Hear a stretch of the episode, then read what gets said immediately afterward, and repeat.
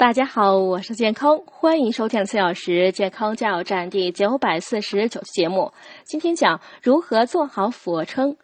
俯卧撑是老少皆宜的运动，很多人却认为这是一项高难运动。其实，通过循序渐进的训练，大部分人都能轻松做到。建议大家从简单的训练开始，先站立支撑墙壁，然后支撑桌子、凳子，最后到手脚在同一水平线。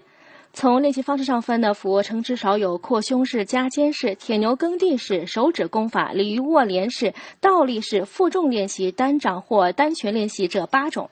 根据老手的距离、手法、脚法、身体倾斜的姿势、锻炼频率的变化，能做出很多花样的俯卧撑，因此对腹部、背部、胸部的肌肉都有很好的锻炼效果。